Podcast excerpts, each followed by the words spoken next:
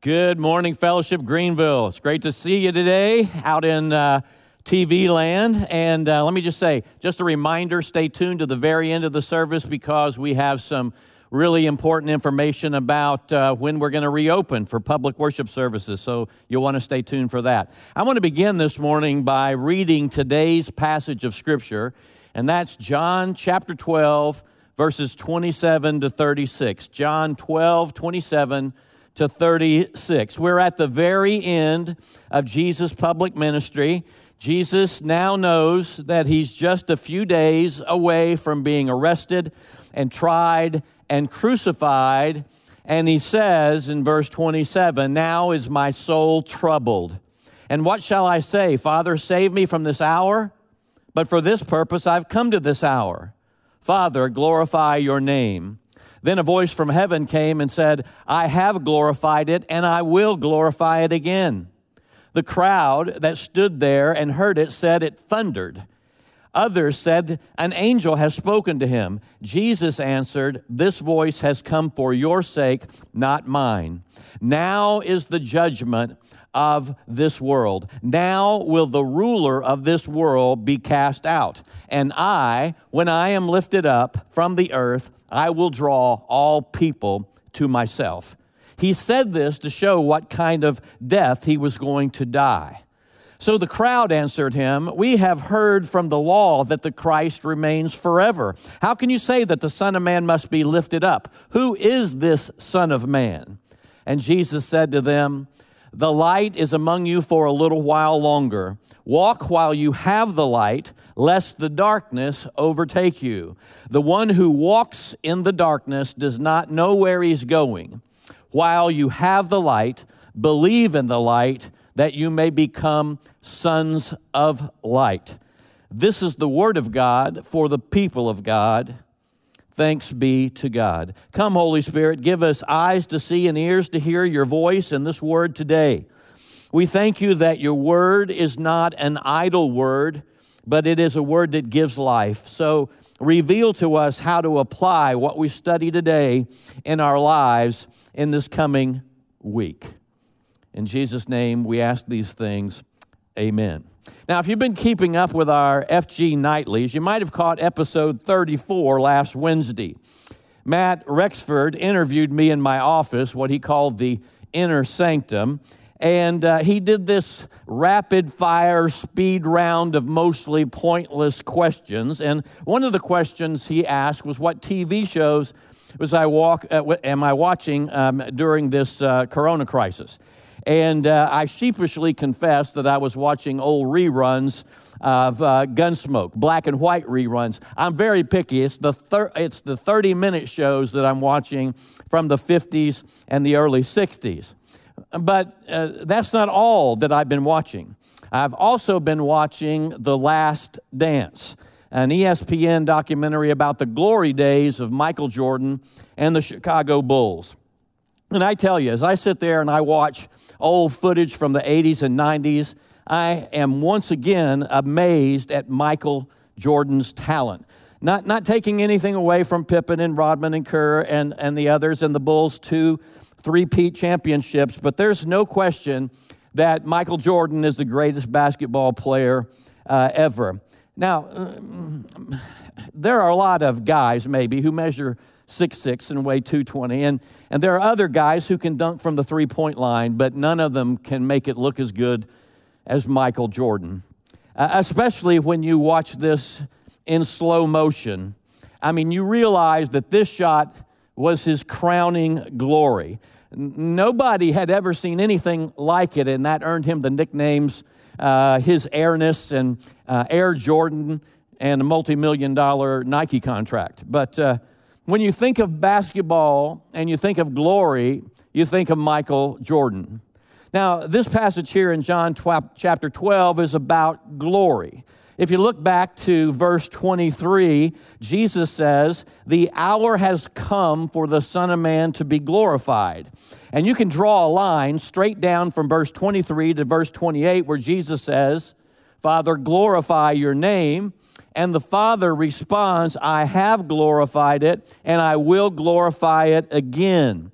But the question is, what is glory. What does Jesus mean when he says the time has come for the Son of Man to be glorified? What is he asking the Father to do when he prays, Father, glorify your name? And what does the Father mean when he says, I have glorified it and I will glorify it again? And here's the biggie like, what does it matter? I mean, glory just sounds like one of those overstuffed theological words that really doesn't have much relevance to daily life, right? I mean, what do you think about when you think about glory? I mean, maybe it's Michael Jordan or some other person who's achieved something monumental, or you might think about something like uh, the Grand Canyon. Years ago, Karen and I went to the Grand Canyon with Jose and Michelle Alvarez after we had finished up a family life weekend to remember marriage conference in Scottsdale, Arizona. And before we came back home, we rented a car and we drove to the Grand Canyon. Now, Jose and Michelle had been there before, so they told us to close our eyes and they led us up to the edge and then they told us to open our eyes. And I'm telling you, it literally knocks the breath out of you. I mean, we gasp now, no picture can do the Grand Canyon justice. You, you, you, look at, you look at that picture, as beautiful as it is, and you can appreciate the beauty, but when you're there in person, you experience the beauty and awe. Glory is something that you experience. Like when you're watching The Last Dance and you watch MJ in motion, you smile and you shake your head in unbelief. You feel it, you experience the glory of it. Because glory is not just words, it's wonder. Glory is not just an event, it's an experience.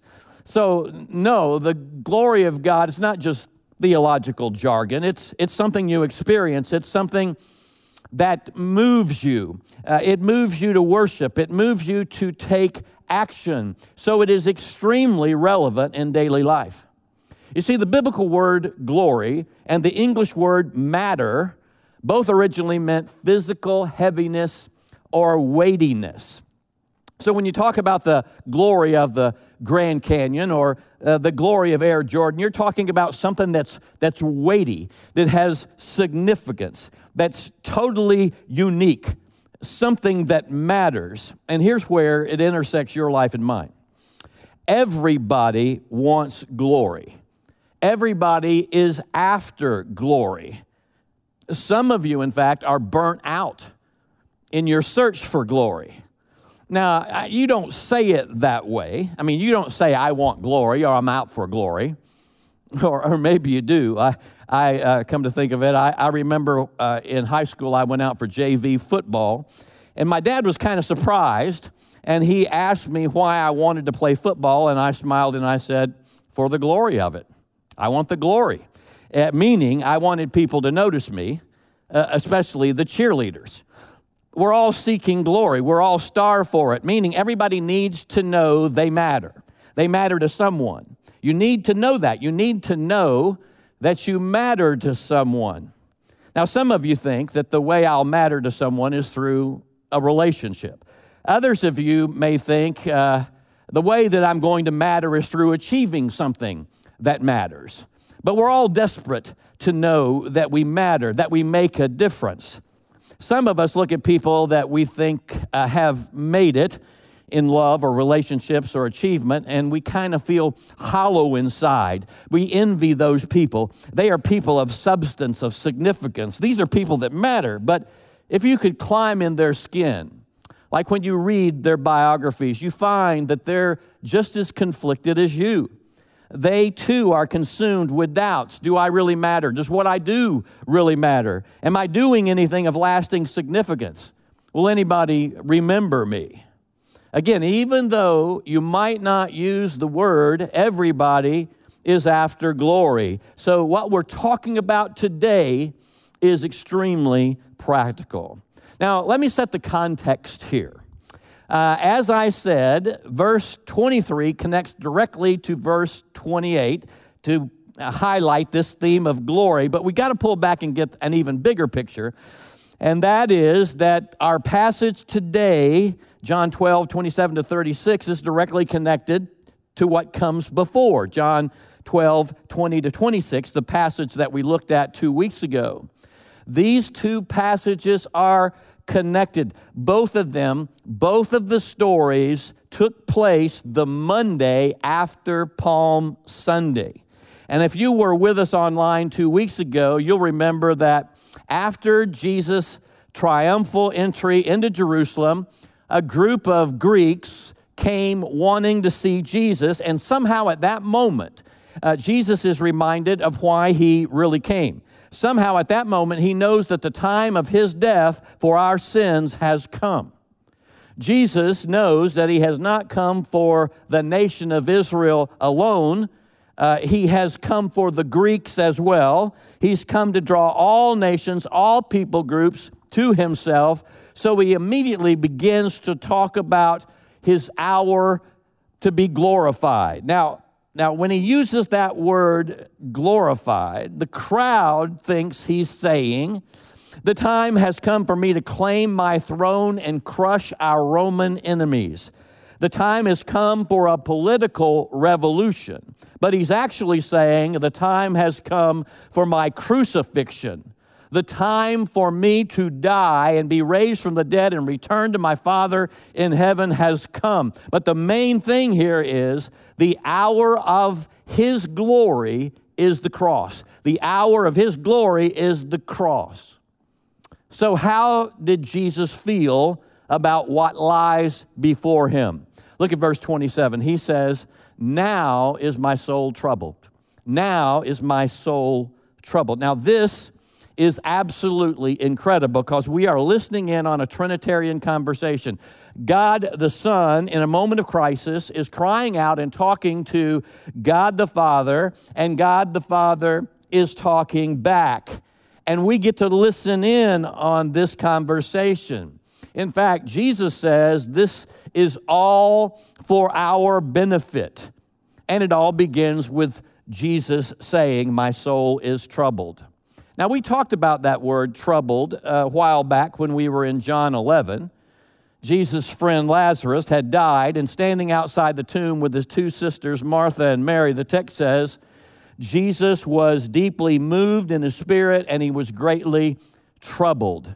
And now, here in John 12, Jesus is staring his own death in the face, and he's days away from his own death, and he says, My soul is troubled. And interestingly enough, in the next chapter, in John 13, at his last Passover supper, Jesus is talking with his disciples and he directly, indirectly exposes Judas as a traitor. And we read, after saying these things, Jesus was troubled in his spirit and he testified, Truly, truly, I say to you, one of you will betray me. Three times, John tells us that Jesus' soul is troubled John 11, John 12, John 13, and this should cause us pause. I mean, if you think about what we've seen as we've studied the life of Jesus in the Gospel of John, we have seen Jesus' great power on display in signs and wonders and great miracles. We have heard him teach with great authority. We have witnessed him fearlessly going toe to toe with people who want him dead. And then in John 11, we've seen the tender, caring side of Jesus as he wept with Mary at Lazarus' tomb. But Jesus is saying something here that should really get our attention. Now, the word uh, that Jesus uses, the Greek word is for troubled, is the word tarasso, which basically means revulsion or horror. And Jesus is saying, my soul is horrified by what I'm facing. My soul is horrified at what's coming. This is a side of Jesus we haven't seen before. And I think it's a side of Jesus that's kind of hard for us to understand. In fact, in thinking about this during my study, I thought about the old uh, worship song, Here I Am to Worship. And in that song, there's a bridge that says, I'll never know how much it cost to see my sin upon that cross. You remember that? That's so true. We'll never know how much it cost God the Father and God the Son to forgive our sins. But we can learn here in verse 27 what the cost was like for Jesus. He is deeply disturbed, horrified at what he's facing. Now, by the way, do you realize what a comfort that is? have you ever been uh, uh, troubled and horrified deep in your soul as you look ahead to what's coming? Jesus understands and knows a troubled soul. He really does understand when your, tr- your soul is troubled and horrified at what you're facing. He knows, and He's with you in that. Eh, now, when we find ourselves in that place, what we want is relief. And we try to figure out a way out of the problem, a way around the problem. We pray and ask God to remove the trouble that troubles us, uh, the pain, the discomfort, the possibility that life as we have known it is about to end. That's how we deal with our troubled souls. But Jesus doesn't do that. Now, in fact, I think uh, if we were to finish the words of this verse with our own words, we would say something like, uh, God, now is my soul troubled. I can't take it anymore. I give up. God, oh God, rescue me, save me from this trouble, right? Now, I'm not saying that it's wrong to pray that way. I mean, not at all. Uh, but sometimes, if after praying for relief and rescue uh, for a long time, if nothing happens, maybe the way we should begin to pray is God, uh, my soul is troubled at what I'm facing. Please give me the grace and the strength I need to walk the path before me. And that's essentially what Jesus is saying when he continues in verse 27. And what shall I say? Father, save me from this hour? No. For this purpose I have come to this hour. He knows what God has sent him to do. He knows what has to happen for God to accomplish his purposes through him. He knows that in order to open the door of salvation to all people, in order to draw all people to himself, he has to walk through the blood splattered door of the cross. Now, this is important. His soul is not troubled because he fears the physical pain and suffering of death. Of course, he's not looking forward to pain and suffering, but it's not just the physical suffering that he dreads. No, he's horrified by the fact that to accomplish our salvation, he will have to bear the full weight of our sin on the cross. He will have to bear the full weight of God's wrath towards sin, our sin on that cross. And it horrifies him to think that in that moment, the Father will have to turn his back on him and he will not know the intimacy with the Father that he's known in eternity and all of his life on earth. He knows all of that. He's horrified by the thought of that, but still, he is determined to walk the path before him for us. I mean, do you see the glory in what Jesus is about to do for you? He's horrified, but he's resolute, unwavering in his commitment to the Father's will to rescue us from the coming judgment of God. And I know we can't fully understand, but do you see? Do you feel the weight, the awe, the eternal beauty, the immeasurable world changing significance about what Jesus resolves to do for you by dying in your place on that cross? I'm not asking if you know the know it in your head, but have you experienced what he did for you? Has it ever left you breathless has it ever caused you to shake your head in wonder and awe? He resolves, he's horrified, but he's resolute. He resolves to go to the cross for us. Now, look at his re- resolve. Verse 28. Jesus says, Father, glorify your name. Now, you know what he's saying? He's saying, Father, I'm horrified by what's coming, but I want you to receive glory through my death. Father, what I want more than anything else is for you to receive glory. Bring glory to yourself through the glory of my death. Did you catch that? I want you, Father, to bring glory to yourself through the glory of my, my death. And so he's saying, Father, uh, what matters most to me is that you show the world how loving you are, that you show the world how just and holy you are through my death for sin. Listen, in and only in the cross do you see God's justice and his love glorified at the same time. In and only in the cross does God show himself as a just and holy God because the penalty of our sin was paid for by Jesus, our substitute, on the cross. And in and only in the cross does God show you how loving He is, in that He does not punish us for our sin, but He takes His penalty for our sins on Himself in order to draw you to Himself. And when you stand at the Grand Canyon and you gasp for breath, when you watch Michael Jordan jump in slow motion from the three uh, free throw line and slam dunk that ball and you shake your head in unbelief, but oh, when, when you understand what God the Father did for you through God the Son on the cross, it does something to you that's, that's far deeper, far more profound than anything in this world. There is no human glory, there is no earthly glory that even compares. I, am just not doing this justice. I, I mean, to talk about the glory of God, to try to put the glory of God into words is it's a pretty hopeless thing. Because when you try to pour the glory of God into words, it's a little bit like trying to pour uh, Lake Michigan into a thimble. Words just can't carry the weight of the glory of God. When the Bible talks about the glory of God, it doesn't mean that God is, is, is, is just mean that He's holy, that He's loving, or let's just go beyond those things, that He's wise, that He's strong.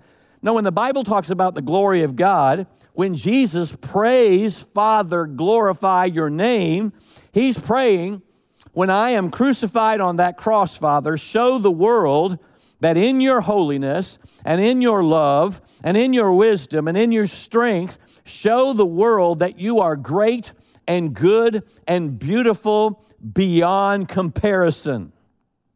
Let me put it this way God isn't just beautiful, He is glorious in His beauty. And that means His beauty is so much greater than any other beauty that by comparison, all other beauties are hideous. To talk about the glory of God means that God isn't just great, it means all other greatnesses compared to His greatness are total failures.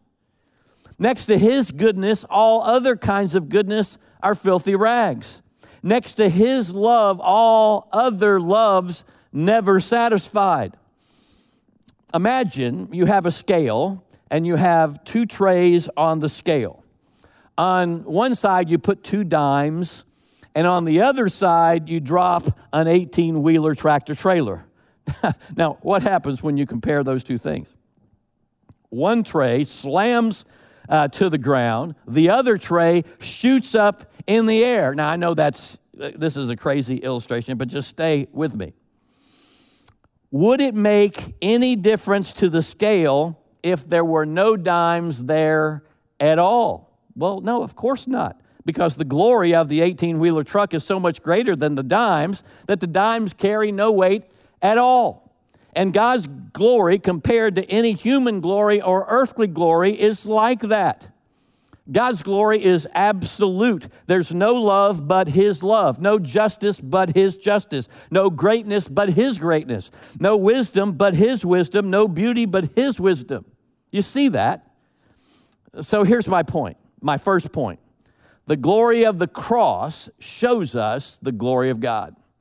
The glory of the cross shows us the glory of God. Now, yes, I know Psalm 19 tells us that the heavens declare the glory of God. Yes, the stars declare the glory of God, the Grand Canyon shows you the glory of God, but the cross The cross shows you more of God's glory than all of the stars and all the mountains and all human achievement.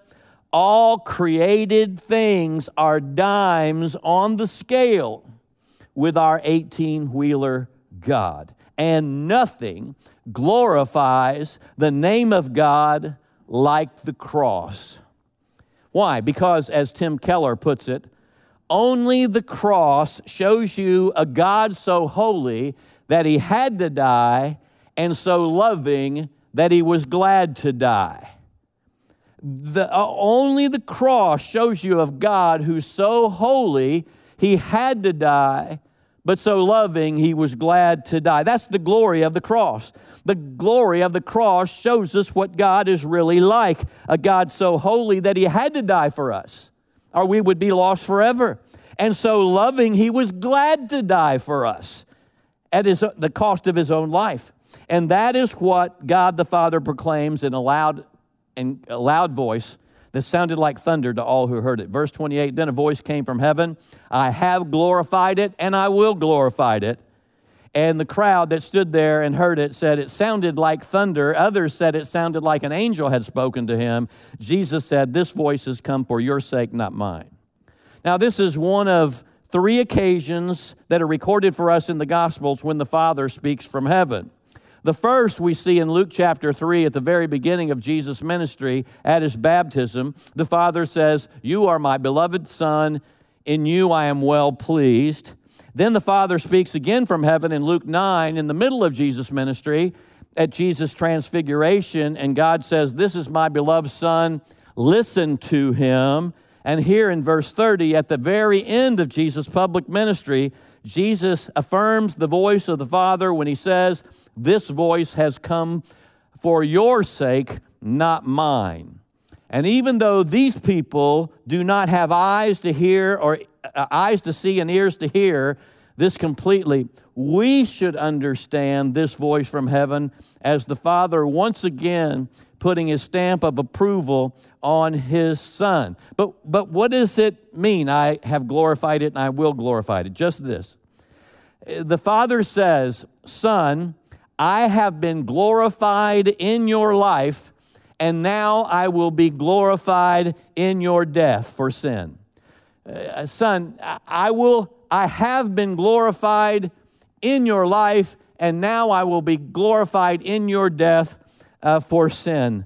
And with that, Jesus begins to speak to the crowd more specifically about how the cross will bring the Father glory. Again, what's that mean? Uh, to bring glory to the Father means to show the world what God is really like, to show us how good and great and holy and loving and beautiful God really is, to show us how no earthly glory, no human glory compares to the glory of God in the cross of Christ. So the first point is the glory of the cross shows us the glory of God. The second point is going to tell us how the Father is glorified in the cross. So the, my second point is this three things happen on the cross that show us the glory of God. Three things happen on the cross that show us just how good and great and loving and holy God really is. And I'm going to tell you what they are up front in this passage, and then we're going to talk about them. So here are the three things. On the cross, the world is judged, the, Satan is defeated, and all people are now invited back into a relationship with God. On the cross, as a result of the cross, the world is judged, Satan is defeated, and all people are now invited into a relationship with God. We see the glory of God in the cross of Christ because in the cross, the world is judged, Satan is defeated, and all people are invited back into a relationship with God. So let's look at it. Number one, the world is judged. Verse 31, Jesus says, Now is the judgment of this world. Now, if you're a Bible student and you're still tuned in and thinking, you may be thinking, now, wait a minute. Didn't Jesus say somewhere that he didn't come to judge the world? Yes, he said that to Nicodemus back in chapter 3, verse 17. He said, For God did not send his Son into the world to condemn the world, to judge the world, but in order that the world might be saved through him. And in fact, if you read ahead, Jesus says it again down in verse 47 here in chapter 12. He says, and it can't be any more plain than this I did not come to judge the world, but to save the world. So, how does all that fit? I mean, is this uh, one of those contradictions that people point to when they claim that the Bible is full of contradictions?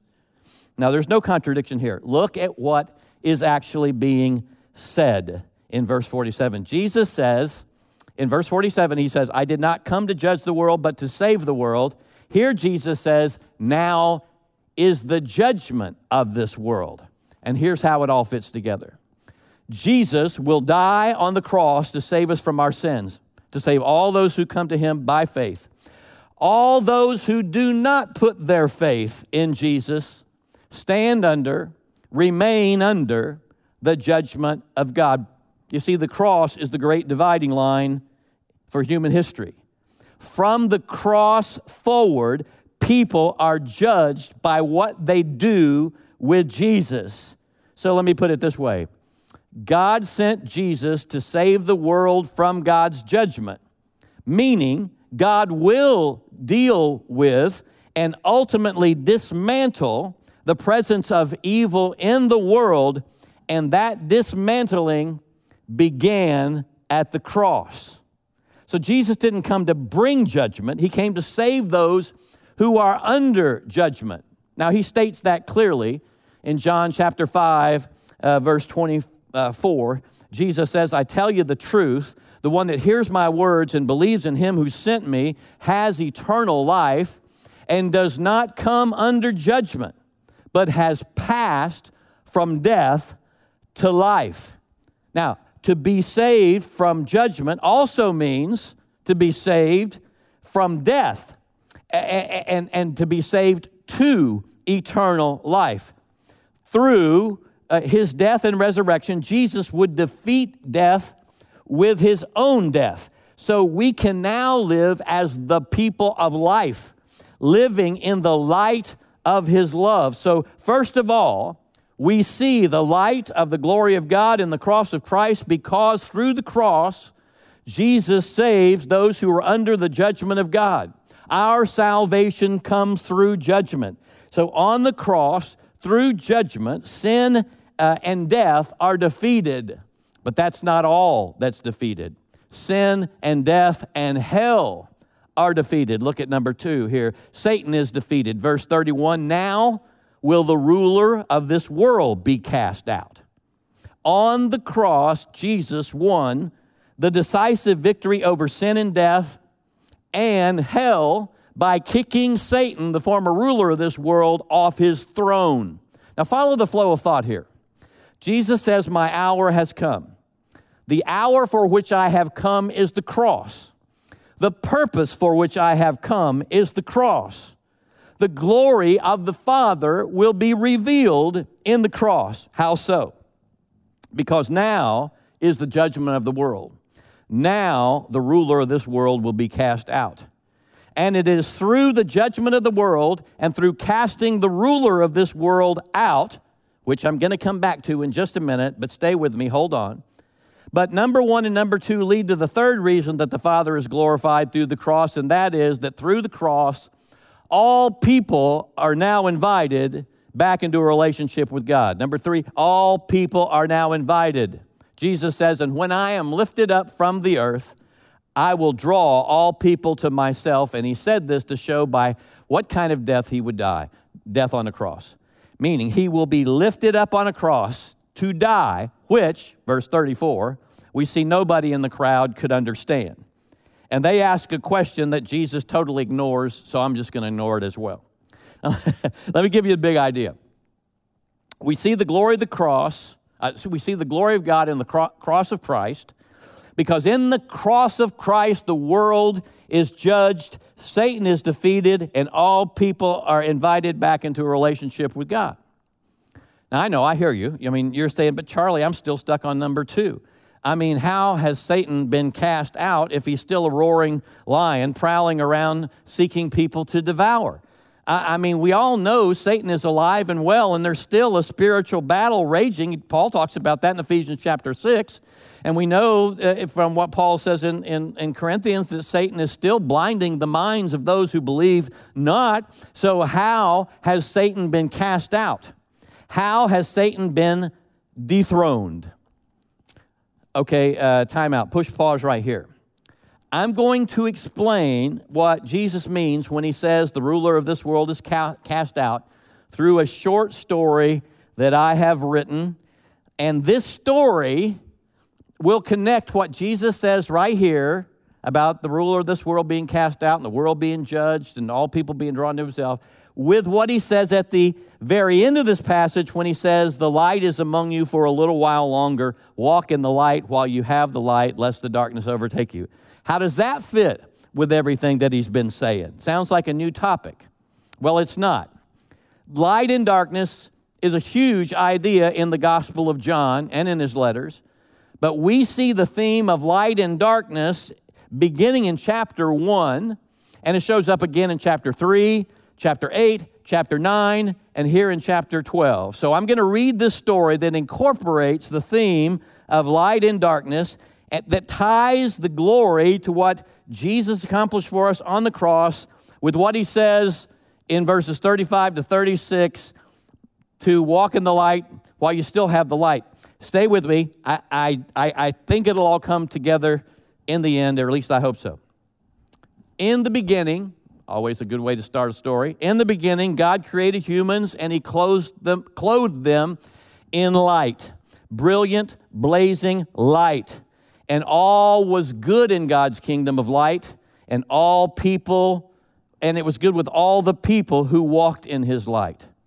But after a while, the tempter came and convinced the first of God's people that living in the darkness of their own will and desires was much better than living in the light of God's love. So they did the one thing, the only thing that God told them not to do they ate the fruit of the forbidden tree of the knowledge of light and darkness, and immediately their light went out. Immediately they came under the rule of the tempter, the prince of darkness. They felt the shame of being naked and lightless.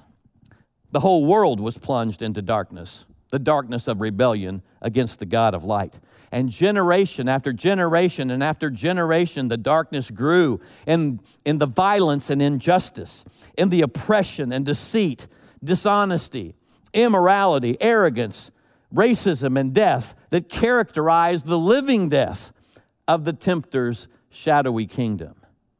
So, what would become of God's kingdom of light and all the good he had planned for his children? Had God forever given up on the people that he created? Not at all.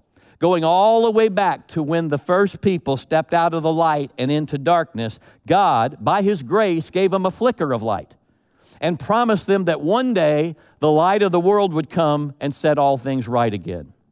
So that light, that hope, was passed from one generation to the next until finally God called out one man, Abraham, and God promised him that through him and his descendants, the light would come. Abraham's people were called the Jews. They were to be the light bearers. The nation of Israel would be a light to all the nations because all the other nations were still under the power and rule of the prince of darkness. So there was an ongoing battle between the children of light and the children of darkness. Sadly, many times the light bearers gave in to the tempter's age old schemes. They hid their light and lived in darkness. But God, by His grace, disciplined them and rescued them and brought them back into the light. But eventually they became proud that they alone were the light bearers. And rather than being a light to the nations, they just condemned the nations for living in darkness. And then it happened. The light of the world came from heaven into this world. And he preached and taught people uh, God's people what life in the kingdom of light was like. It, he opened blind eyes to show people that he had the power to give light to all who came to him. He set people free uh, from the bondage to dark powers to show them that he alone had the power of light over darkness. And he even raised people from the darkness of death and restored them to the light of life. The light had a name, and his name was Jesus. And Jesus said, I am the light of the world. The one who follows me will not walk in darkness, but will have the light of life. I mean, how could it be more plain than that? Many people saw the light of Jesus and they believed in him and they followed him, but most did not. One of Jesus' disciples, named John, put it this way The true light, which gives light to everyone, came into the world, yet the world did not know him. He came to his own, and his own people did not receive him. The war with the powers of darkness raged. It seemed that the tempter had won again. The religious leaders arrogantly declared, We will not have this man rule over us. So Jesus was arrested, false, falsely accused. He was nailed to a Roman cross. And the day that the light went out, it seemed that the prince of darkness had secured his rule over the world forever. But on that cross, the darkness of sin and death were defeated. On that cross, judgment came upon all those who reject the light and continue to live in darkness. And on that cross, the ruler of this dark world was dethroned. He could no longer hold the nations captive in his darkness. And three days later, the light shined brightly again.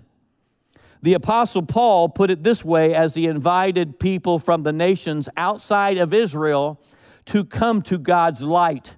He said, For the God who said, Let light shine out of darkness, has made his light to shine in our hearts to give us the light of the knowledge of God's glory displayed in the face of Jesus. So now, all people from all nations can come to the light. All people can be drawn to the light, and they can become light in this dark world not because of their national heritage or ethnic group, not through temples or priests or rituals. No, anyone and everyone, anywhere and everywhere can come into God's kingdom of light by believing that Jesus is the light, by believing that Jesus can rescue them from the darkness of their sin and guilt and shame. Listen to Jesus' words again, verse 35. The light is among you for a little while longer. Walk while you have the light, lest the darkness overtake you. The one who walks in darkness does not know where he's going. While you have the light, believe in the light, that you may become the sons of light. Verse 45 I have come into the world as light, so that whoever believes in me may not remain in darkness. Now, here's the bottom line through the cross, all people are now invited back into a relationship with God, and that means that you are invited. And that means that you have to choose. It means that you have to make a decision. And what Jesus is saying here is that you don't have all the time in the world to make that decision. So if you feel God drawing you to Jesus, then your time is now. Go to Jesus, run to Him, trust in Him. Tell Him you don't want to live in the darkness anymore. Tell Him you, you, you, you need Him and you want Him to rescue you from your sin and your guilt and your shame and your self sufficiency that you now see it's just all darkness and it's not working for you. And you can do that now. Or you can do that later by yourself when you're alone by yourself. But if you feel Jesus drawing you to Himself, if you see the glory of this story, then tell Jesus that you're done with darkness. Tell Him that you're trusting Him to, to forgive your sins and to give you life and to save you from God's judgment. And when you come into the light, you begin to see God and yourself and everything else the way God sees. Now, let me close with this. I want to go back to something I said at the beginning when I said all this talk about glory has tremendous relevance in our daily life. Uh, when I said everybody is seeking glory, everybody wants to matter, they want to matter to someone. Now, do you know the difference? What, you know, do you know what the difference is between Christians and non Christians? Christians are people who, when they see the beauty of what Christ did for them on the cross, they find they can never get over it.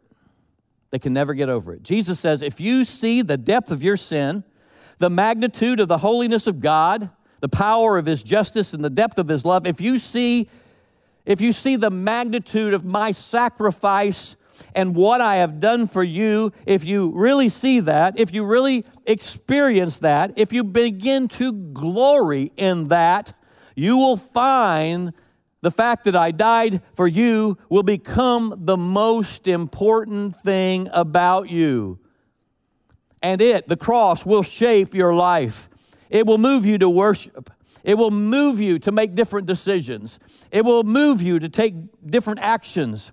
You will live in the light of the knowledge of the glory of God as seen in the face of Jesus and in the work of Jesus. And you will see things differently and you will experience things differently. Look, why are you afraid? You're afraid because you're treating certain things which are light as weighty, and you're making light of that which is heavy. Why are you angry? Why do you feel so guilty? It's all the same. You have ordered your life around dimes instead of God's 18 wheeler glory. If you see God as glorious as he really is, then all uh, then, then you will see all the other things as they really are. It's just all dimes which you have to deal with. I mean, you have to give attention to those things. I mean, there are bills to pay and mouths to feed, and, and there's what to wear and where to live and what you ride. And sure, you have to manage all the dimes in your life.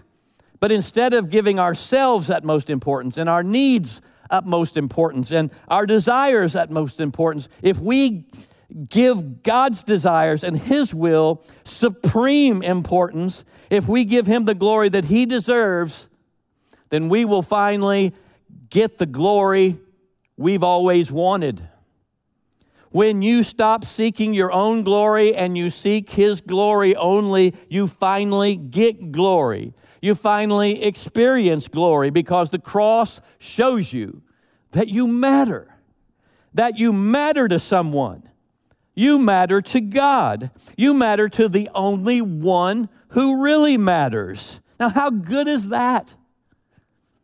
Here's how Tim Keller puts it, and I'm, i paraphrased and edited it a little bit, but he says a Christian is not just a moralist, not just a religious person. No, a Christian is somebody who's been attracted to the glory of what Jesus had done for them on the cross and who weighs it against everything else, and it, the gospel, becomes the most important fact about them. More important than the fact of my success and all my achievements, more important than the fact of my failures, more important than the fact that I didn't get into the school I hoped to get into, more important than the fact that I'm not in the job that I really wanted, more important that, uh, than, than, than the fact that my health might be declining. A true follower of Jesus is somebody who's been drawn to the glory of what Jesus has done for them, and they weigh that fact against all the other important things in their life, but the glory of the cross outweighs them all. Nothing else comes close.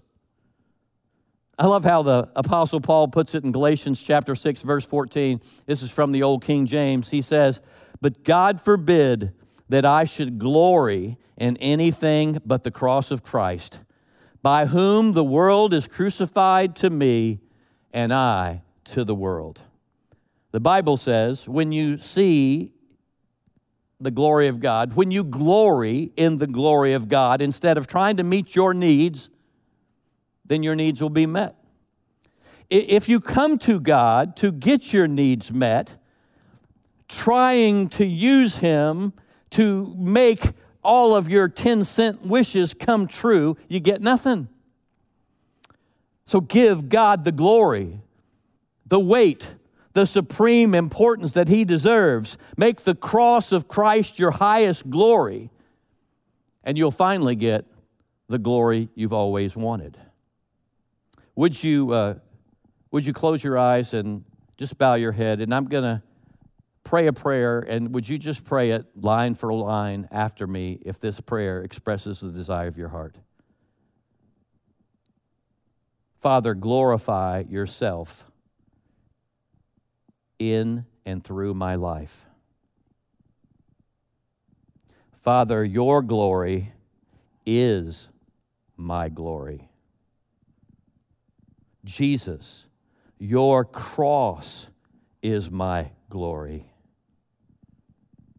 Holy Spirit, show me what must change in my life that the light of your glory shines through me. Father, your glory is my glory. Jesus, your cross is my glory. Holy Spirit, show me what must change in my life so the light of your glory shines through me. In Jesus' name we pray. Amen.